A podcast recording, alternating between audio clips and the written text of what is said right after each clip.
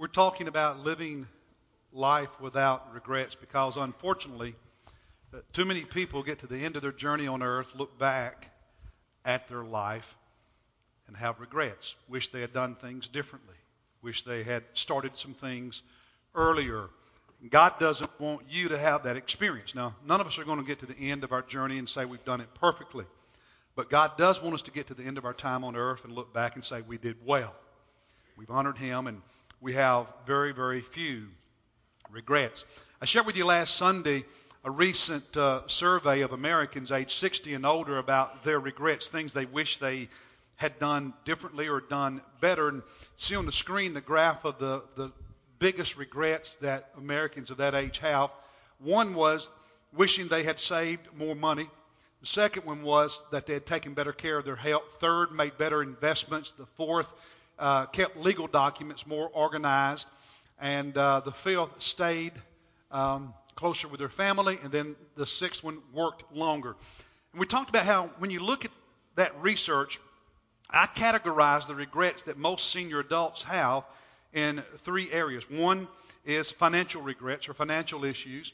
The other is health issues. And then the third is family or personal relationship issues. And so we're going to spend some time together over the next few weeks talking about those areas, those regrets, and what does God teach us about those, and try to be as practical as we can to help us do better because that's what God wants and that's what we want. And our key verse, if you will, is Paul's summation of his life. He was near the end of his journey and he wrote about it in 2 Timothy chapter 4 and he looked back over his life, knew that death was close at hand, and you'll remember he said, I'm already being poured out as a drink offering.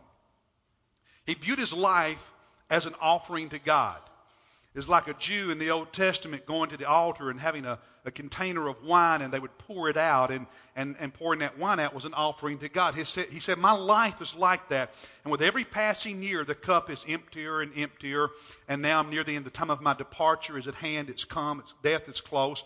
But I, I've poured myself out not on things that don't matter, not on things that resulted in me having a lot of regrets. I have poured my life out on the altar of Jesus Christ. I'm a living sacrifice, a, a uh, being poured out as a drink offering to God. And now the time of my departure has come. Death is imminent. And here's what he said about his life. He said, I fought the good fight, finished the course, and kept the faith. When I look back at my life, the Apostle Paul said, I really don't have a whole lot of regrets. He knew he'd not been perfect. He was the one who said, I'm the chief of all sinners. But when he looked back, he said, You know what? I did, I did really well. I finished the race. I finished the course. I never quit. I, I, I never quit. I didn't give up on the things that mattered. I never quit. I never gave in. I didn't quit on Jesus. I didn't quit on the things that were important. I finished the course. I finished the race. I didn't quit. And he said, I kept the faith. Never backslid. Never gave up on Jesus. When it was easy, when it was hard, didn't matter through all kinds of circumstances. I, I, stayed true to who I was as a disciple, as a follower of Christ, the values that He wants me to live by. And so when I look back, hey, I finished the course. I kept the faith. I fought the good fight. Even when it was hard, I didn't give in. I kept fighting for Jesus. I never caved in to the pressure, never caved in to all the challenges. I finished, I kept, I fought, I did well. And God wants that for you. God wants you to get to this side of your time on planet Earth, look back in the direction of your birth, especially your time as a follower of Christ, and say, you know what? I can smile. Not perfect, but I'm not burdened down with a lot of I wish I had's. I'm not burdened down with a lot of regrets. So we're going to talk about financial issues and relationship and family issues and and health issues. But this morning, we're going to focus on uh, financial issues. And remember now, as we talk about all these subjects, there's some key principles we want you to keep in mind. One is the way you view your life, your purpose in life determines the decisions, influences the choices that you make. Paul said, I see my life as an offering, as a drink offering to God. The way you see your purpose on earth, your existence, will influence ultimately the decisions you make. That's the first principle. The second principle is this the decisions you make, the choices you make will shape your life. Okay? It shapes how you live. So, how you see yourself and your purpose determines the decisions you make. The decisions you make determine your life. And then the life you live determines, when you get to the end, how do you feel about it? Do you have a lot of regrets? Or can you look back and say, you know, I, I've done pretty well? But it all begins with how you view your existence and your purpose in this world and your relationship with Jesus Christ. Then your decisions grow out of that. And then your decisions shape your life. And how you live shapes how you feel over You can't get over here and say, I want to feel good if your choices resulted in a lifestyle that don't guarantee good feelings and good experiences at the end. So that's why we got to go all the way back to the beginning how do you see yourself? So this morning, keep that in mind as Michael and Jay join me up here, and we're going to talk about uh, some financial some financial issues because of the top five regrets that uh, people age 60 and older in America have. You notice that um, that um, uh, three of those five, in one way or another, dealt with financial matters. And so I've invited uh, Jay Reinhardt, who's the CEO of Reinhardt Realty, as a tax and estate planning attorney, and Michael Baker over here on the, on the far side, a financial partner at uh, Vertex Capital Advisor and a certified financial planner and also certified to help people with uh, retirement income planning to join us. And we're going to talk about some financial issues and take 15 or 20 minutes and, and share some things. And there's a place on your sermon insert you can take some notes. Please do that if while they're talking you get a thought, you know, I need to, I wish, jot it down, capture it. Don't, don't say I'll, I'll write that down when I get home. Write it down as soon as it comes into your mind. Capture that.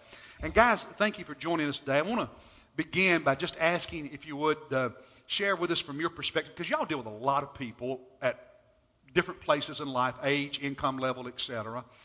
Um, talk to us about either the, the, the the most common or the biggest mistakes you see people making?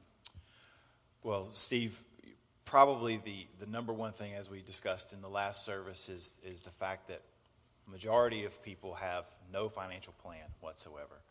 Uh, and uh, there's no strategy. And, and because you got my jigsaw puzzle analogy so perfect in the first one, I'm going to use a different one. Uh, you know. so he's, he's determined to trap me. I'm going to get you. But this is this is more broad. But we, we and a lot of times we use analogies to you know to make complex ideas mm-hmm. simplified. Mm-hmm. And the one that we talk about a lot is a marathon versus a sprint. And uh, you, you know if you're preparing for a marathon, you can't just get up and go run a marathon. You have to you know put a put the time in. You've got to train yourself. You've got to have a strategy about how you're going to eat, how you're going to sleep, how you're going to run the miles, how you're going to log the miles. Race day is going to come when it's going to come, whether you're ready or not. And so, mm-hmm. just like preparing for a marathon, we, we tell people that you know it's important to have a strategy financially for your you know your 20s, your 30s, your 40s, because eventually you're going to most likely want to retire, and if you haven't been preparing for that, you're not going to be ready. So you would say the, the biggest or common mistake is just not having a plan, a strategy, not planning. Not planning, not having not having a strategy. All right, Jay. I would say not taking control that this is your plan. In other words, not taking ownership of it. Um, so many people rely on the fact that, well, the government's going to help me with my financial planning, or my parents, I'm going to inherit a certain amount mm-hmm. of money, or I'm going to, I don't know, win the lottery. I mean, there's all kinds of different ways that people look at this and yeah. say, well, it's not really my decision. Even down to, well, if I just have my employer withhold money from my from my paycheck and put it in a 401k, I don't have to choose which which uh, investment strategy, they'll just look after it. So not knowing or not taking um, control over it's their financial plan. As you all deal with people, what what are some of the reasons you think uh, people are afraid to look at it, to take control of it, and plan? What keeps people from doing that? Um, it's not easy, Steve. You know, I mean, so many of us, uh, when we when we're going through life, we don't like hard stuff. We like easy stuff. We like to enjoy um, this life. But also, this financial planning is um, it's important, and sometimes we don't like to delve that deep into it. Also, it's the fear of failure. Mm. Um, we have to make decisions. And sometimes we don't like to make decisions. We like for certain things to happen and turn out well. Um, because in making a decision, we have to choose one path or another. And especially in the financial world, like, I mean, Michael said many a times, there's so many different strategies that you can go at. We just have to know the goal so that we can help advise you through uh, with that strategy. So sometimes there can be so much information, people are intimidated. That's a problem. Correct. Um, go ahead. I was going to say it's it, it's overwhelming for many people, and and because of that, because it gets difficult, you know, um, they they shy away from it. They, they, they don't know what they don't know, and, and that's that makes a lot of people anxious. Okay. Well, can I also Yeah. add that it's sometimes perceived difficulty? How do you mean? Um, it, it is planning and it's methodical. We'll Right. talk about that o- over the course of this, this talk is that it's taking a little bit, it's making the decision so that you methodically do it. Um, so many people come in and they say, well, I haven't planned, you know, I'm in my 40s or my, my 50s and I haven't even started planning. And so, wow, now I'm faced with how am I going to do this? And they think, well, I've got, I can't set aside half of my income so that I can prepare you know, it it really is not that. It's it's coming up with a plan and looking at how that plan, that strategy is going to get us to the right goal. Do you have an example that you could share with people that would help help help us understand the risk of not planning, not taking ownership of it? That maybe would just help crystallize for us. Hey, if you don't, bad stuff can happen. Sure. Um, I, I read a report recently. I do a lot of research in, in the impact of decision making. One of the big topics in our industry right now is behavior finance. And surprisingly, our behavior and how we make decisions is, is having much bigger of an impact than people used to think. And one of the things was savings rates in preparing. And uh, they did a study with somebody, uh, two people, identical circumstances, and they both were starting out just saving 3% of their income. And they said, this hypothetically, this one person's going to get all the right investments. They got a crystal ball and they're going to pick all the best investments, and this other person's going to pick the worst ones. But the person picking the worst ones was going to up their savings rate to 8%. And at the end of that time, the person who had the worst performing investments, even though but they were saving much more money, had 15 times the results of the person picking so the, the, one that best investments. incrementally grew their savings from started at three, you said. It started from three and moved up to eight So gradually moved up to eight percent, and that one did better just because of the increase. just in because savings. they were saving more money. Yep. wow, which speaks to the importance of time. Correct. Talk about that a little bit about uh, when we should start because time can be a friend, or as I've heard you say before, time can be your enemy. Elaborate on that a little bit if you don't mind. Um, time, especially in this world of finance, is a wonderful friend. Uh, I mentioned in the first service, and I'll mention because we do have a, a younger crowd here. Um, you're brilliant if you start retirement planning in your teenage years. Okay, Did, did- y'all get everybody that? heard that. Did, y'all heard that? You're brilliant. And the reason is it doesn't have to be a lot when you're in your teenage years. Yeah. Um, I used the example in our house yesterday. We opened bank statements. Um, and I started sharing with the kids uh, about a year ago that we were going to set aside a certain amount of their income that they had made. We're putting it in the savings account. They tithe on their income, and then they're able to spend the rest. And when we started talking about the numbers that were in their inc- their savings accounts, they're like, wow, you know, I get high fives in our kitchen. I mean, they're they're neat things, and it didn't take a lot to get there. It just took a methodical. I'm going to set aside this amount out of every um, one of my checks. Well, what's the what's the role of, of having a budget, and how does that impact this either negatively or positively? Uh, it, it's it's paramount, Steve. I mean, it's so critical. Uh, the when you when you go to take the uh, Certified Financial Planner Board of Standards, you take their board exam. One of their core principles in financial planning is that cash flow or budgeting is the essential backbone of having a financial plan. So if you can't budget effectively and manage your budget, that's how you make all of your other decisions. That's how that's how we determine everything else in a financial plan is how well you're budgeting, how well you're managing your money, and that determines a lot what you have to work with for any long-term financial plan. So many people think that I don't need to budget, just whatever's left over at the end of the month, I'm going to invest or I'm going to save. That never works. Okay, if you don't budget the savings, you don't budget even your tithe into what you're doing, that's kind of tough if you don't start from that point. Well, I've heard a lot of people talk about, uh, you know, we, we know that consumer debt is a major issue. In fact, uh, I, I, I shared in the first service that of the American households that have credit cards, now, so you exclude those that don't, but the American households that have credit cards, do you know what the average debt, credit card debt is in American households that have credit cards? What's your guess? The, the average, the average is fifteen thousand dollars, over fifteen thousand.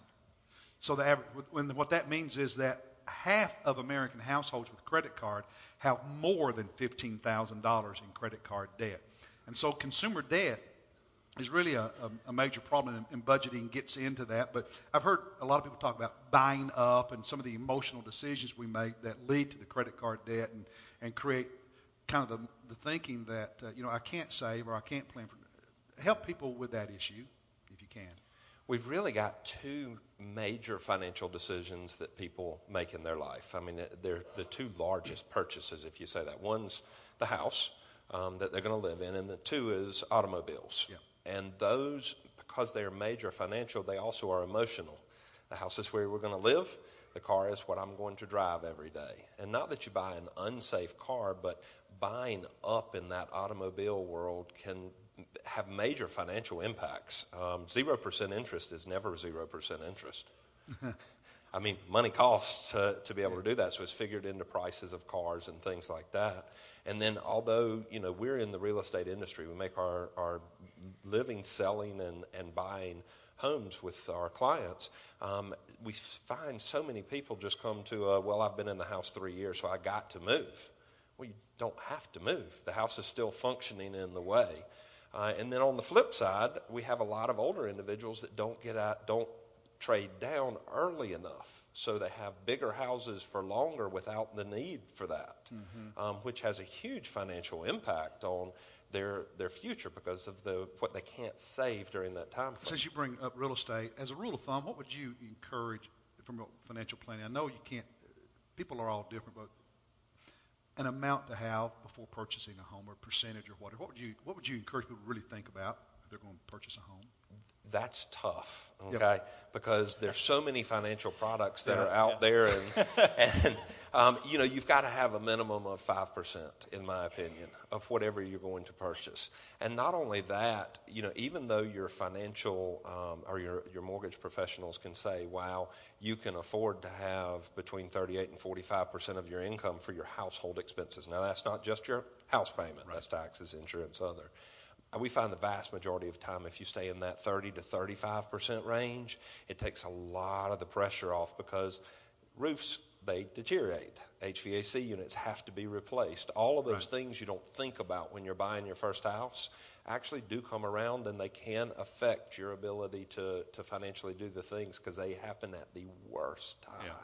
You look you were wanting to say something there. No, I, I just, you know, in it's kind of funny, but in a, in a, in our office at least, we say rules of thumb means rules of dumb, you know, because no, as Jay said, right. no, there is no one circumstance that applies across so the board. So that, that's the importance, though, of people knowing, having a strategy. Absolutely. Uh, if there's not a rule you can follow, then you have to have something to guide you. Correctly, and, and like Jay said, you know, um, th- there are people in the mortgage industry that'll say, "Hey, this is what you qualify for." That's not necessarily what you need to spend. You know, the same as you know with us, we'll, we'll, when we look at a budget, you know, if typically a financial rule or a benchmark is if you, you have over 28% of your income is going to pay principal, interest, you know, taxes on your home, you got you might have too much house. Yeah.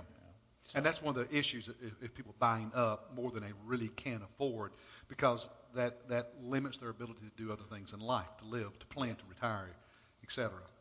All right. Um, if you could look out here and say to everybody in this group, here's one thing I really want you to think about doing, what would it be? All right. Um, I would I would encourage everybody in here to um, to seek financial counsel advice from from a professional. Um, as I mentioned in the first service, there was a study that was done recently that said over 50% of Americans will never talk to a financial advisor. And, um, you know, we have a coming financial crisis in our country, I believe, just because of the national debt and some other things. And it, it's just very, very important that you seek out. Information is not enough. If information was enough, we'd all be skinny, rich, and happy, right? So, um, you know, I don't, my wife is a guidance counselor, and I look at her every day and I'm like, there's no way I could do what you do, you know? Um, and people that have trained and, and do other vocations that are very important and noble, I don't expect them to know what I know financially. So it's, you know, it, it's okay to seek advice. It's okay. It's not, it doesn't make you weak. It doesn't make you inferior. And um, if you're talking to somebody that truly is a professional, they're, they're going to want to help you. So. Um, one word, start. Yeah. You know, that is the, the biggest regret that I see people walk into the office and say, I should have come see and seen you 10 years ago, 20 years ago. Especially during the last financial crisis we had, uh-huh. people waited way too long for us to be able to help solve the problem. And a lot of times it ended up with a bankruptcy or other things as their sole way out of the crisis that they had gotten into. So as we look down the mm-hmm. line, just beginning even saving 10, 20, 30 dollars a month, it doesn't sound like a lot. But over time, you start, Michael mentioned the last service, you ask the question, did I miss that $30 this month? Well, not really. So what, what if we made it 60 next month? And then that snowball effect right. of saving and methodically doing it every single week or month is huge. Yeah, I was going to say, you know, people, what we see a lot is, uh, you know, you wait till the fourth quarter. And in the fourth quarter of life, you, you know, all right, it's time to get serious. It's time to, you know, to go win the game. And it is so much harder it is to move a mountain than just to pick a shovel of dirt up one one shovel at a time. Right. And, and you know that's what we just encourage people. You know, like Jay said, start. That's the first thing. But the earlier you can begin, the the easier it will be because you develop those habits and disciplines. And about financial planners, we offer workshops and classes and things here at the church quite often. These guys lead some, most of those, and um, they're free. And we don't sell anything. So when you come to one of the workshops that we offer at First Baptist, nobody's selling you anything. It's giving you information to help you in your planning and, and, and, and to encourage you and as a ministry to you. So don't worry about, about that side of it. Um, if you have children still living at home. They can be a baby to a teenager. You have kids in the house. Raise your hand and wave. Okay? All right. Now, guys, real quick, because we only got a, a minute or so left.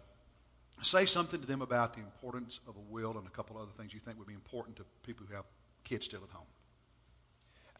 It's imperative, in my opinion. I'm dealing with a situation right now where um, there is uh, the most difficult situations we deal with are either a surviving spouse, in this case, it's a, a gentleman that came in with his wife having passed away, and unfortunately, without a will, now the kids have an interest in the house because of just the way our laws are set up in South Carolina. You won't you so won't die without an estate plan. He doesn't totally own 100% of the house anymore. Right and they just made the presumption. And so there's some misunderstanding about what our laws um, do, and certainly having that will or having those documents.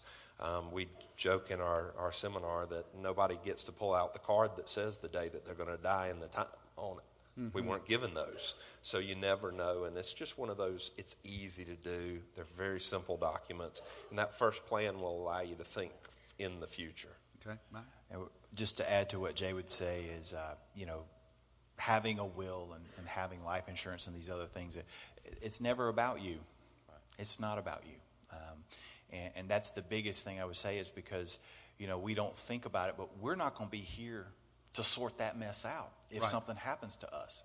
And we don't, we never think overconfidence, as I mentioned in the first service, we never think that that, that might happen. And one of the things that, that I learned when I was going through, you know, some of my studying about that is, is that uh, if you don't have a, a guardian suggested for your small children, you're leaving that decision a lot of times up to the, the judgment of, of a court to say, here's where your children are going to go.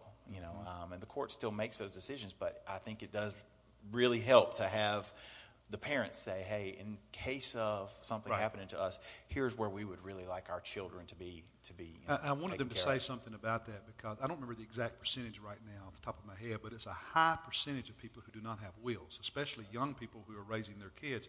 And you need a will when your kids are born. Definitely. So, word to the wise. Um, February 8th, Sunday evening, 4 to 6 o'clock, here at the church. These guys are going to lead a financial workshop, two hours on Sunday, February 8th. Free, not selling anything. Some of the stuff we talked about here today, they'll go into great detail on. You'll have time to ask them questions, um, talk to them one on one.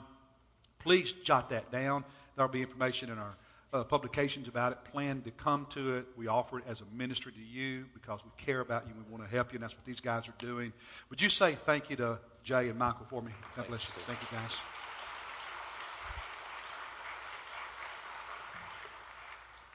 Now, in the time we have remaining, I want to just share with you, almost in machine gun fashion, a whole bunch of Bible verses.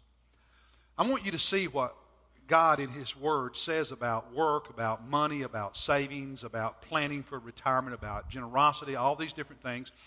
And, and I'm going to be honest with you. I'm hoping the cumulative effect of seeing these verses will have an impact on you, will, will, will get your attention. And these are only a select number of verses. We, we could spend all day reading and talking about verses in Scripture that talk about this issue, you know, financial issue. So the insert in your bulletin this morning, the sermon outline, you'll see on the back side top it says wisdom from God's Word. Let's run through these verses, and I'll make some real quick comments, and then and just let God speak to you. Let, let this let this say something to you. We begin with Proverbs chapter 10, verse 4, where it says, Lazy hands make for poverty, but diligent hands bring wealth. God is the one who created work, ordained work, and God wants us to work, have a good work ethic, not be lazy. He wants us to work with integrity, with honesty, and with values. Work is good.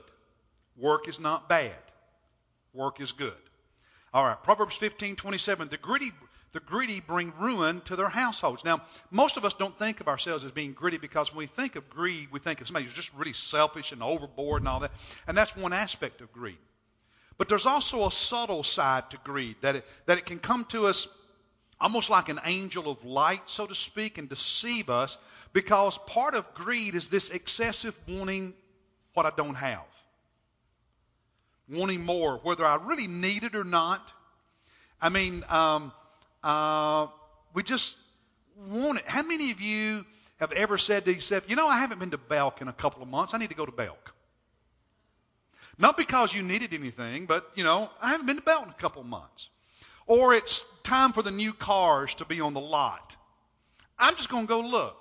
Why do you need? No, I don't need to buy one. I'm going to go look. Okay, and that sense of greed, which is very subtle, can result in something that's talked about in one of these later verses, impulse buying, which leads to consumer debt, which leads to the strain on our budget, which leads to other bad decisions and creates problems down the road because it becomes that cycle, like, you know, the, the dog chasing its tail. So, let's see what else God, God uh, says here. Proverbs 22, 7, the rich rule over the poor and the borrower is slave to the lender. That uh, debt you're not able to manage becomes your boss. It limits you, it hinders you, it impacts you in a lot of ways. And uh, it, it limits your ability to be generous and to help people and to give as well. So you need to develop a plan for getting out of debt.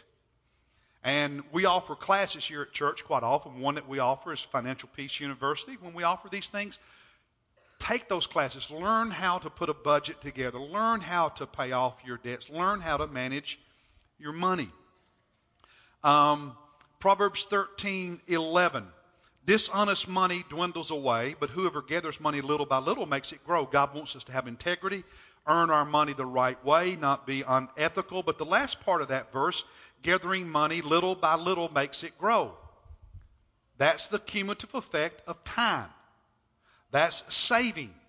That's preparing for retirement. Little by little, day after day, month after month, year after year, it adds up.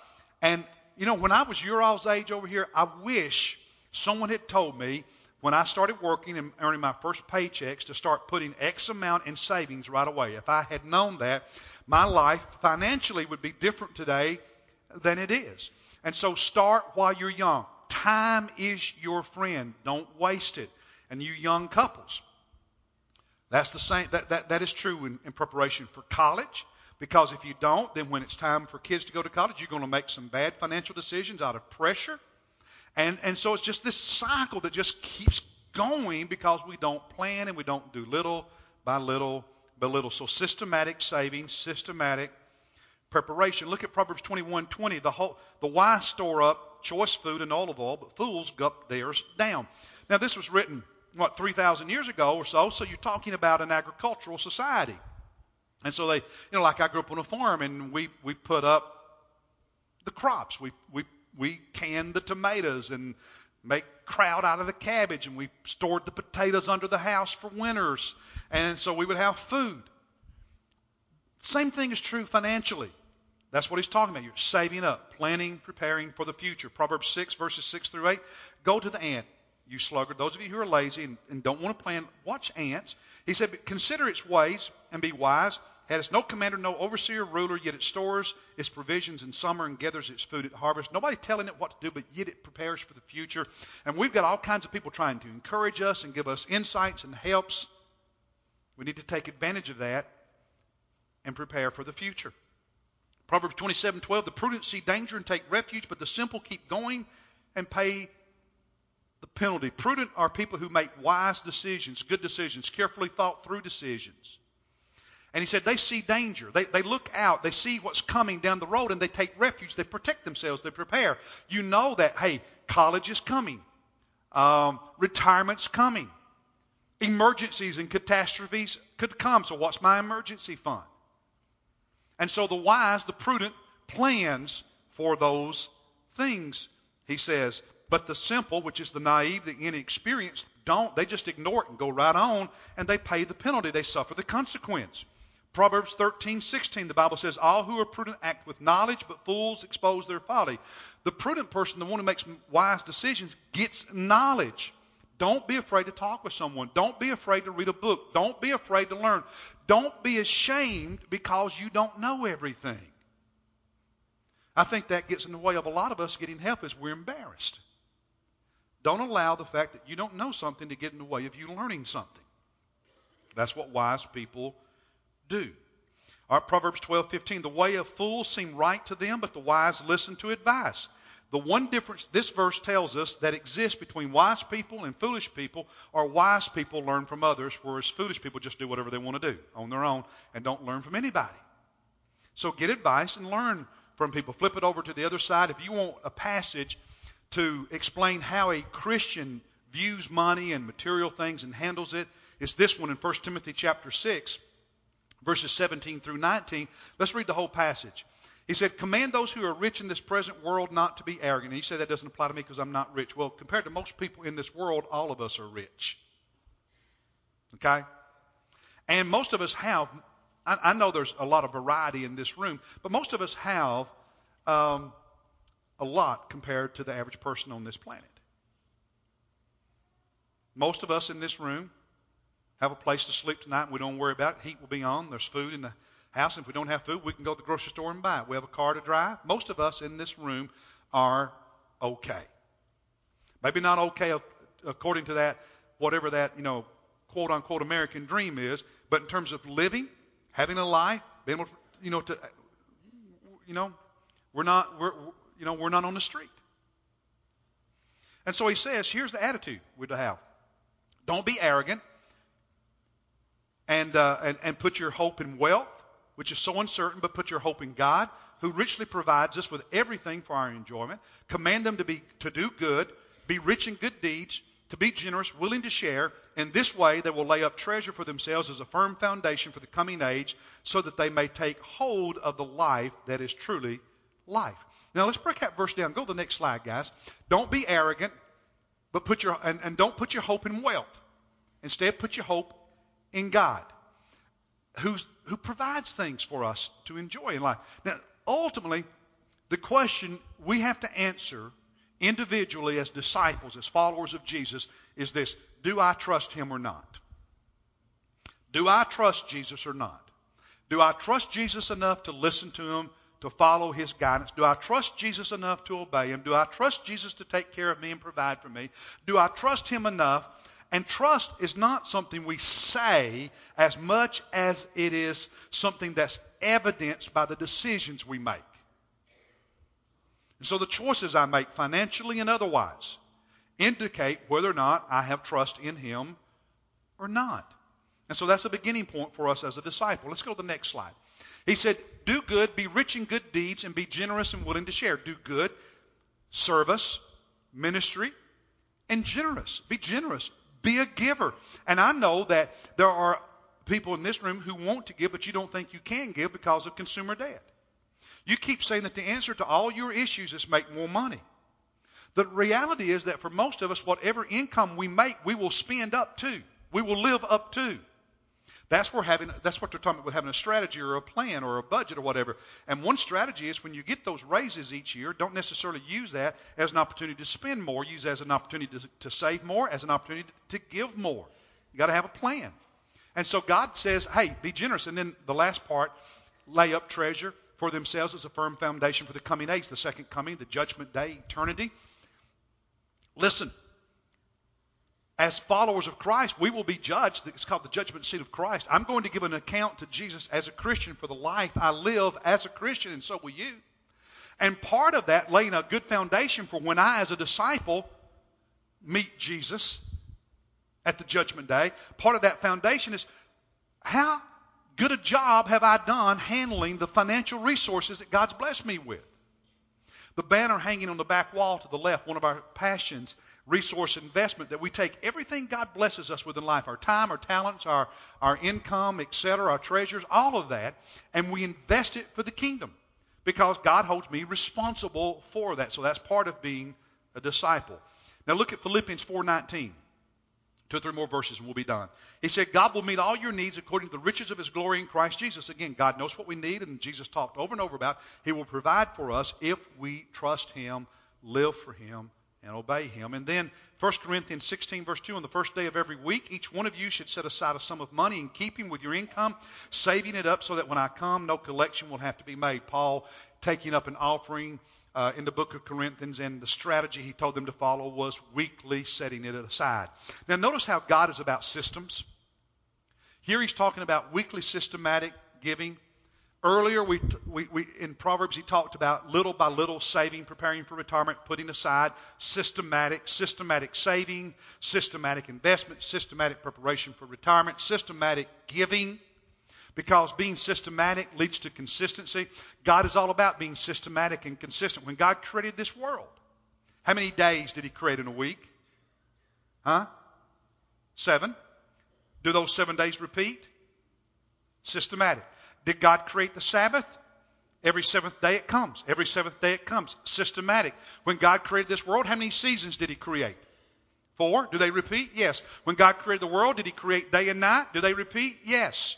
God created this world. Did the earth turn? Yes. Does it go around? Yeah. God is about systematic. Systematic leads to consistency. Where we, we don't do that, we end up just uh, being spasmodic. We, we, we end up being impulsive. We end up being inconsistent. We end up being unfaithful. We end up being unprepared. So God's all about having a systematic plan for doing those things that are important in life. All right. And by the way, I want to take a quick moment here, and I want to, I want to, I want to brag on Jesus. I want to brag on you. I want to, I want to give God glory, and I want to thank you. Um, our budget, we call our ministry budget, is your your tithes, your, your offerings. That's how we fund all of our ministries in this church. So all the ministries with our children, with our youth, with our senior adults, uh, this room, the lights, the technology, uh, our salaries, everything, all of our ministries, the giving that you do to the budget ministries of this church. That's how we fund all of that. Our budget operates September 1 through the end of August. So that's our budget year. So we just finished the first four months, okay? September, October, November, December. Through December 31 for this budget year, you're giving, uh, you're giving to the budget, the first four months of this budget year is the largest in the history of our church.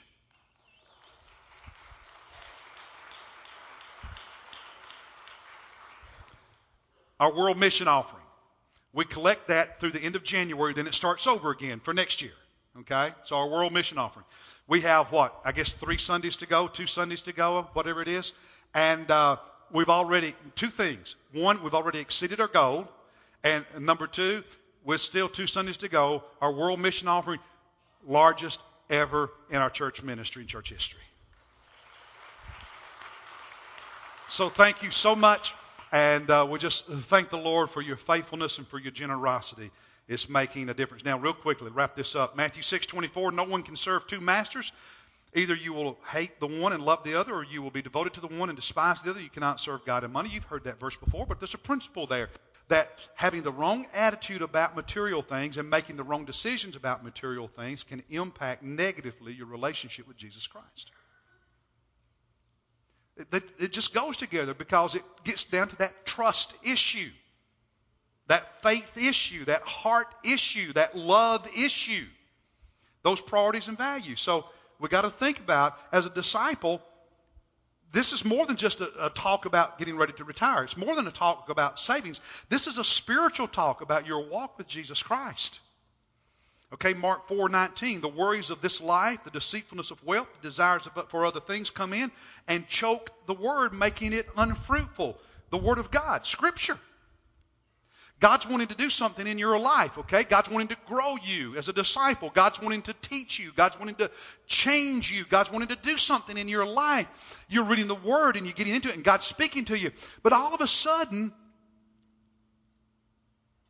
how you feel about stuff how you feel about a car, how you feel about a house, how you feel about new clothes, how you feel about money gets in the way and it begins to choke in you what God's trying to grow in you.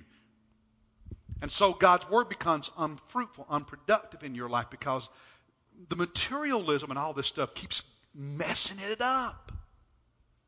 So, God wants us to work. God wants us to save. God wants us to prepare. God wants us to give and be generous.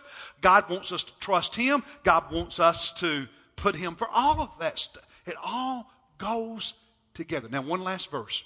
And we've been talking about this since the first Sunday after Christmas, and we're going to talk about it uh, all this coming year. Philippians 4 6. Be anxious for nothing, but in everything, with prayer and supplica- by prayer and supplication with thanksgiving, let your requests be made known to God. And I, I, know we make New Year's resolutions, but for the last two Sundays we've talked about, hey, don't just make New Year's resolutions. A better idea is to identify those things God is saying to you. Identify those things that God wants to do in your life. Write it down. What is God wanting to accomplish? God wanting to fix? God wanting to improve? God wanting to change? God wanting to do? And, and like a bullseye, say, that's it. And not only do it, but pray every day pray every day. Pray every day about what you put in that bullseye. And you don't stop praying about it until God answers that prayer. Draw a circle around it. Not because there's anything magical about that circle, but because you say, that's it. That's what God has said. That's what the scripture's teaching me. That's what I need to do. Be open to. God's trying to accomplish. And pray, pray, pray, pray, because you cannot pray and stay the same way. When you pray, you change. When you pray, you get up and do stuff. When you pray, God gets hold of you. When you pray, God in heaven moves things on earth. And so if you want things to be different in your life, whether it's financially or otherwise, you draw a bullseye around that, a circle around that, and you pray, pray, pray, pray, and you keep praying every single day until God answers that prayer and tells you to go on to something else. Okay? So I want you to stand up. We're going to have our invitation. And here's the invitation. I'm inviting you to surrender your financial life to Jesus Christ. I'm, surre- I'm, I'm inviting you to surrender your job to Jesus Christ. Inviting you to surrender your savings account to Jesus Christ. To surrender your retirement to Jesus Christ. Surrender your children and their future to Jesus Christ. Surrender your attitude about money to Jesus Christ, about planning to Jesus Christ to the Lordship of Christ. Stop worrying about it. Take your hands off of it in that sense and tell Him about it. Surrender it to Him and then do what He directs you to do. But you got to surrender it. That's where it all starts is with Lordship. Surrender it to Christ. Whatever it is. Everything in your financial life. Surrender it to the Lord. Surrender it to Jesus. your attitude, your heart. There are some of you need to surrender your life to Jesus and become a Christian. You, you've never surrendered to Him and asked Him to save you and forgive you. I'm asking you to come and surrender your life to Jesus and be saved. So let's sing together. Counselors and pastors are here at the front. You come right now and make your decision for Jesus Christ. Let's sing together. Come on. Surrender. Kneel at the altar and surrender.